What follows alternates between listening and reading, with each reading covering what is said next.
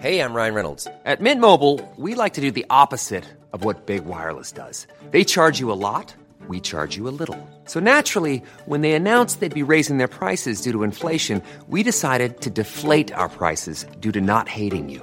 That's right. We're cutting the price of Mint Unlimited from $30 a month to just $15 a month. Give it a try at mintmobile.com slash switch. $45 upfront for three months plus taxes and fees. Promo rate for new customers for limited time. Unlimited more than 40 gigabytes per month. Slows. Full terms at mintmobile.com. Hello and welcome to the Heredity Podcast with me, Dr. James Burgon. As December closes in and the streets outside my home become increasingly icy, I'm being harshly reminded of how poorly adapted I am to the cold. However, the cold is where some species thrive, and few embrace it quite as much as the emperor penguin. And in today's episode, we're going to explore how they manage to live in one of the world's most inhospitable environments, as we hear from two of the authors behind the recent Heredity paper, Selection Driven Adaptation to the Extreme Antarctic Environment in the Emperor Penguin. This is the last episode of the year, so I hope you enjoy it, and we'll see you again in 2023. Can you both please introduce yourselves? So my name is Emiliano Trucchi, and um, I define myself as a population geneticist. So I study population genetics. I'm currently based in Italy, Marche Polytechnic University. Yeah, I'm an associate professor at the moment. And I have a small group of researchers and one of my biggest project, my most important project is on penguins with collaborating with Céline Le Bohec. So yeah, I'm Céline Le Bohec. So I'm a researcher in ecology of seabirds at the National Scientific Center of France and Monaco. So I'm based in France, Strasbourg and in Monaco. Uh, I'm interested in, um, I would say, understanding polar ecosystems in general and their evolution. So that's why I'm working with Emiliano Trucchi, uh, and especially particularly uh, in face of uh, global changes. And I would say that another objective of my research is actually to provide uh, results and uh, tools uh, essential to the implementation of a strategy of preservation of uh, this sensitive ecosystem, fragile ecosystem and biodiversity of polar regions. And so to do so, actually, we are using uh, seabirds uh, from polar regions, so subantarctic and Antarctic ecosystems, and especially uh, penguins, as they are very good bioindicators, sentinels of their um, ecosystem of what is happening in their ecosystem. That if you long-term monitor them, uh, you will know more or less what is happening in your ecosystem and if your ecosystem is in good health or not.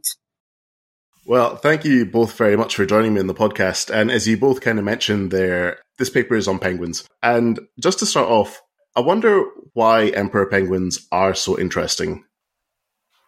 I have a bit different perspective than Céline. So I'm also interested in conservation of species, biodiversity, and penguins too. The only difference is that I'm more focused on fundamental questions in evolution. So I'm also interested in understanding how evolution happened, actually. And this is what this paper is about. Emperor penguins are peculiar. They're, they are unique, I would say, because they are the most cold adapted, yeah, warm blooded vertebrate on Earth. So they can live in a very crazy place with crazy cold temperatures, crazy winds, and so on.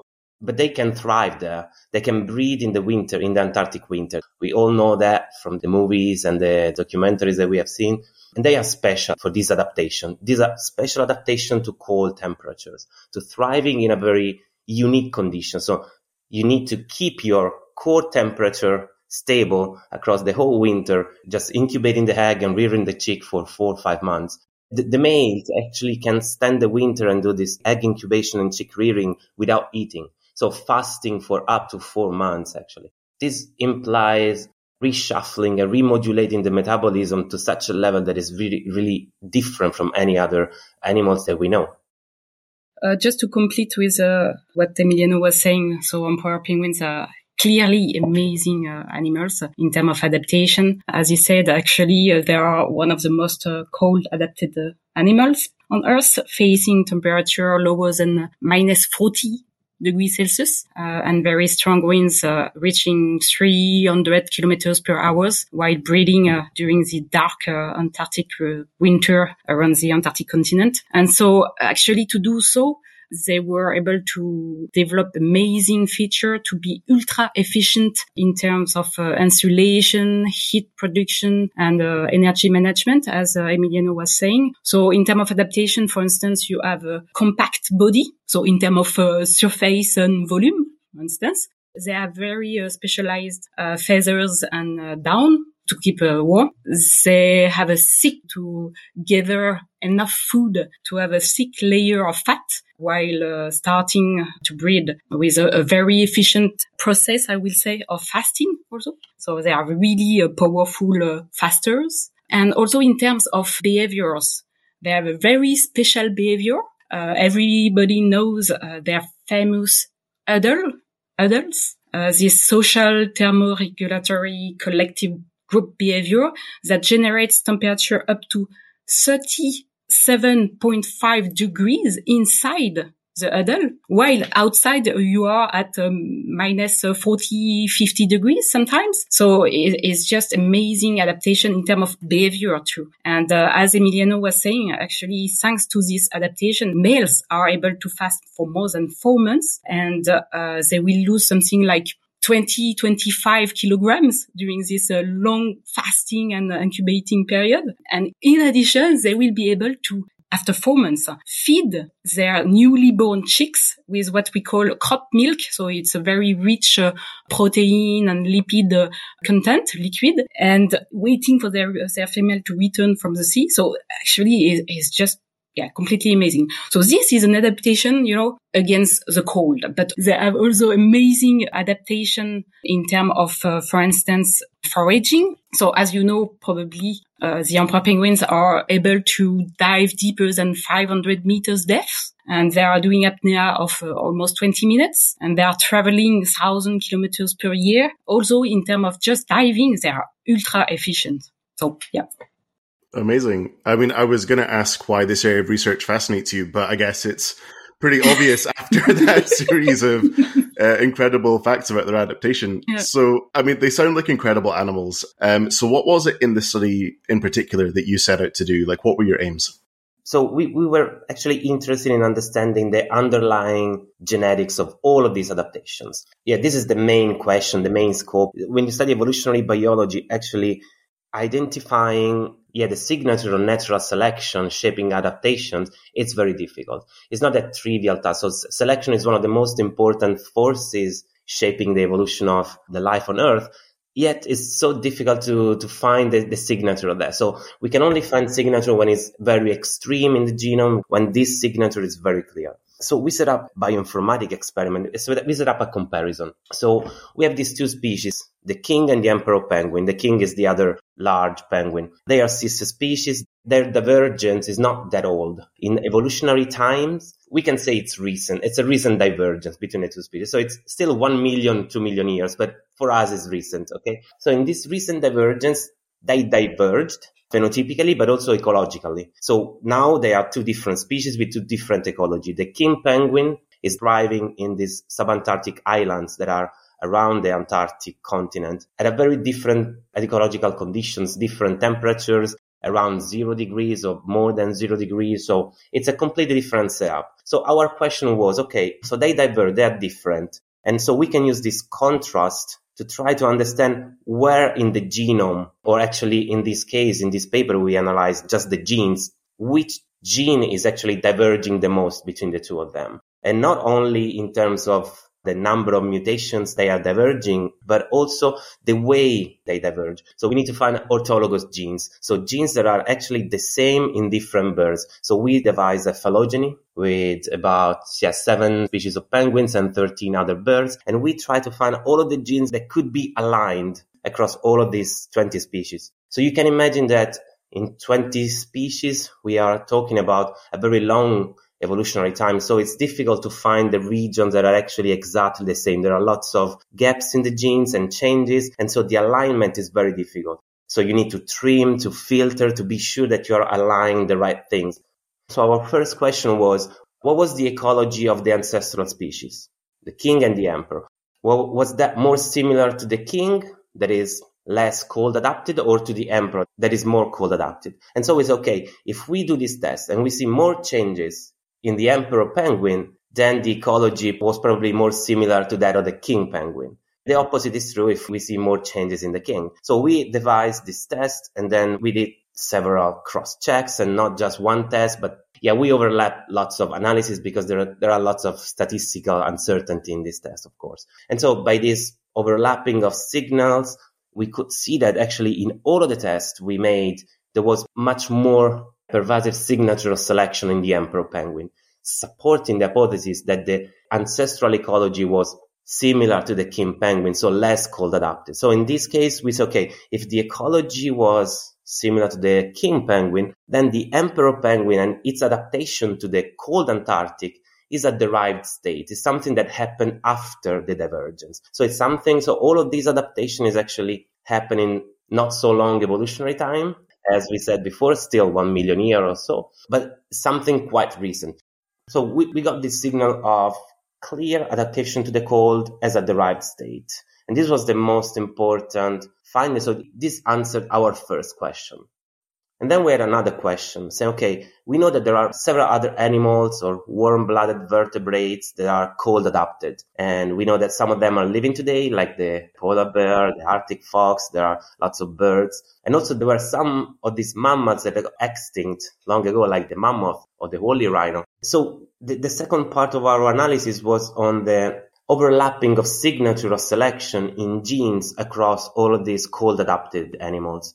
Because there are other studies that have been done, so we collected the literature and we tried to see and to search for the overlap between the genes that we found with some signature in the emperor penguins in other cold adapted birds, mammals, but also other vertebrates in general. So what we found is that in most of the cases, we got a signature of selection in the same category of genes. Let's say cardiovascular functions, fatty acid metabolism, or thyroid hormones. There are some specific classes of genes that can collectively participate to a certain phenotype or certain trait that were modified.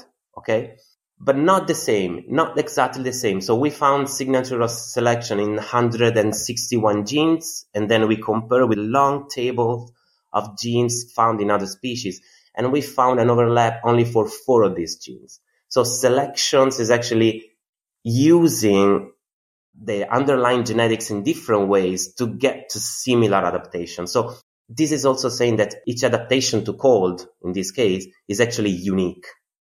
Yeah, it's, it's, a really good summary of uh, your aims and what you did and what you found. And I guess one thing I am really curious about though is that obviously, as you're talking there, it's a very heavily bioinformatic project. But obviously, the first step is actually collecting your samples. And Celine, I know you spent some time in Antarctica in this delightful habitat, as you've both described. Um, so, what was the experience of being down there in the habitat these penguins live in like? This is really difficult question. I have to admit. I mean, being over there is just uh, is just amazing, and uh, and you on another planet, and uh, it's really particular to be on that environment and to be close to this uh, species uh, that you can see just evolve and uh, doing their amazing behavior too, and it is something very very complicated actually to describe even just hearing you describe where these penguins live and what they've had to adapt to, yeah. like, I can't even picture it in my mind. Even the sheer like temperature extreme between like the middle of the penguin huddle yes. and the outside, it just I can't mm. grasp it. But uh, yeah, I mean, over there, otherwise we are quite well equipped thanks to uh, the logistic. Uh, facilities, I would say, of the uh, Polar Institute. So either the French uh, or the uh, German Polar Institute. And uh, so I would say that we are really uh, in a, a, very nice environment with your, you know, the big down suit. So uh, you are like a, in a cocoon. So there is no, no, uh, uh, problems, I, would say, to be over there and observe them for hours. Yeah, I mean, it, it does look like a really stunning environment to try and visit. Um, and I guess kind of, Emiliano, you gave a really good summary of the paper, but I wonder what your key findings were. So our results support the hypothesis that the emperor penguin, the adaptation to cold is recent in evolutionary times and derived that the underlying genetics of this adaptation to cold is not acting on the same genes as in other cold adapted species, but on a set of genes that all participate to similar pathways and functions. And so selection is using different tools in the toolkit to get to similar cold adaptation as in emperor penguin or, for example, in the polar bear or the Arctic fox or the woolly mammoth. And then another key finding was that, yeah, we found a signature of selection in four genes that was also found in other animals adapted to cold. And one of these four genes is actually very important. Actually, it was super cool. Yeah, it's weird to say that for a cold adapted species, we found a super cool thing. we love a pun though. so, so, there was one gene that actually made so much sense because it was an ion um, gated channel. So I don't know. This this part is more proteomics. So there was another colleague of mine here at the, my institute helping on this. But there was this protein that is actually a thermoreceptor for noxious cold. So we don't know exactly what it triggers, but we know that this is a switch saying if the temperature is below this level, it will just start a signal and then the cell, the tissue, the body will do something else. And this specific switch is different in the emperor penguin. And there is a signature selection in this gene. Well, we did this simulation, very complicated simulation of proteins and structural function of this protein. And we found that these mutations are actually in regions of the protein that can have a meaning in changing the efficiency or the structure of this receptor. So actually what we found as a statistically significant result was actually translated into some function. So we could see that there was a function in that change. And that function actually matters in the way this receptor to, to noxious cold is operating.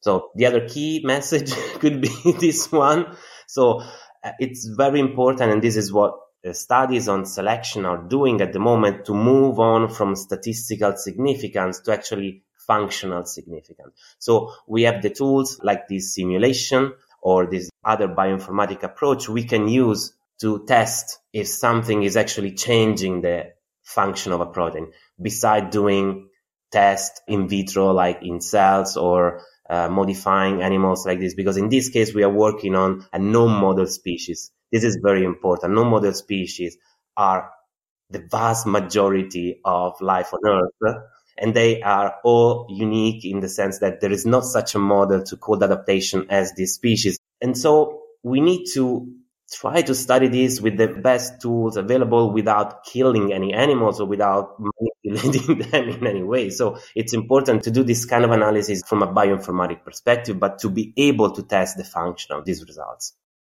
Me, I would say that uh, I have another uh, take home message. more conservation aspect or more linked to environmental changes. And to me, as uh, Emiliano said, most of the, the molecular pathways at the basis of colonization of polar environments appear as species specific, which means that actually losing each of these unique adapted species corresponds to the loss of a whole evolutionary uh, uh, trajectory, I would say. And for me, the take home message is actually, unfortunately, this species, the emperor penguin, is a candidate evolutionary cul-de-sac endpoint uh, under the, the current climate change scenarios that we are facing. Hmm. So, I mean, it's kind of interesting what you're saying there, because I think when people think of these very extreme adapted species, the threat of climate change is something that comes into a lot of people's minds. So, what is this study telling us about their ability to adapt and survive in that? Are you saying that there isn't a lot of options for the penguins there?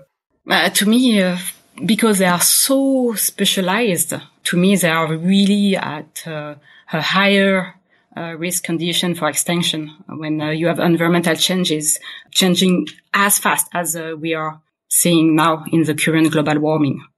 I totally, totally agree. I can also add that we don't have good track record for survival of species adapted to the cold. So if we look at the past, yeah, one of the most famous cold adapted mammal, that is the woolly mammoth or the woolly rhino, they got extinct after the glaciation or they could have been declining before or they could have been um, hunted to, to extinction by humans or so on and so forth. But for sure, we know that there are no descendants from the cold adapted mammoth or the cold adapted rhino, but the elephants and the rhinos that we see today that are living today the, on earth, they are the descendants or temperate or warm adapted species.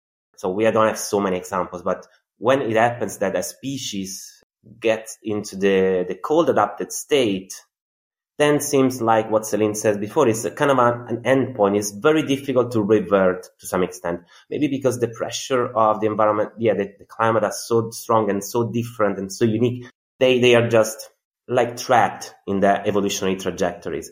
And also, especially just I, I would like to add one thing is we are talking about long life species. And also the problem with long life species is you have a, a turnover, a generation time really slow. And so meaning that the adaptation, uh, microevolutionary adaptation takes time for such a species. Yeah. The only other thing I wanted to add is that these cold adapted species are a minority with respect to the warm adapted ones. In the same lineage, if we consider, I don't know, any group, we know that cold adaptation is rare. So there could also be this issue with the fact that mammoth got extinct and the ancestor of the elephants are still uh, thriving in the forest because there were more lineages probably. But in any case, I think the history is telling us that probably cold adapted species cannot revert to a warm adaptation. Probably is also in this case, and yeah, this Celine has, has a much better perspective on this, is the pace of the climate change. So yes. So we said that for us, evolutionary speaking, uh, one million year to get adapted to the to the Antarctic was relatively rapid, right? But on the other hand, now we are talking about reverting or the need to revert to an, a not so cold adapted planet in no time, right? So uh, climate change is really fast in comparison with what species experience, biodiversity experience before this anthropogenic climate change is, is faster. Yeah, we, we need to say that. And another thing also, the emperor penguin, so this species is considered close to being at high risk of extinction in the near future, especially due to the threat of uh, climate change and its consequence on uh, on sea ice actually, uh, because they are really linked to um, the sea ice for breeding. So this is their breeding habitats actually. Uh, they breed on sea ice and also they use uh, sea ice in terms of uh, foraging because actually all the food web is uh, growing under the sea ice. And so any modification of the sea ice and, and, shrinking of the sea ice will have an impact on their feeding and their foraging uh, efficiency, I would say. But also it's not only that because the emperor penguins is facing other threats that can be also amplified by uh, global warming, of course, uh, like, uh, for instance, fisheries, like pollution, like pathogens and other type of threat like this. And so when you combine everything, climate change, global warming, plus all these threats, this is probably the tipping point for them. This is problematic for these species. Yeah, definitely. I mean, I guess that's kind of a heavy place to end the episode on, but that is just the kind of world we're living in right now with the climate emergency we're facing. But on the positive, this is a really excellent paper and it has some really cool analyses in it. It is on a very amazing, if threatened species as well. So just to finish up, I wonder if you could remind us what your paper is called and also just tell us about anyone else who was involved in bringing us this research. So the title of this paper is Selection Driven Adaptation to the Extreme Antarctic Environment in the Emperor Penguin. And this was the main work of a PhD student from the University of Padua working with me, Federica Pirri, and then Lino Ometto from the University of Pavia, contributing a lot to all the analysis for orthologous gene search. And then Silvia Fuselli contributing to the uh, selection scan, yeah, the selection analysis based on phylogenies.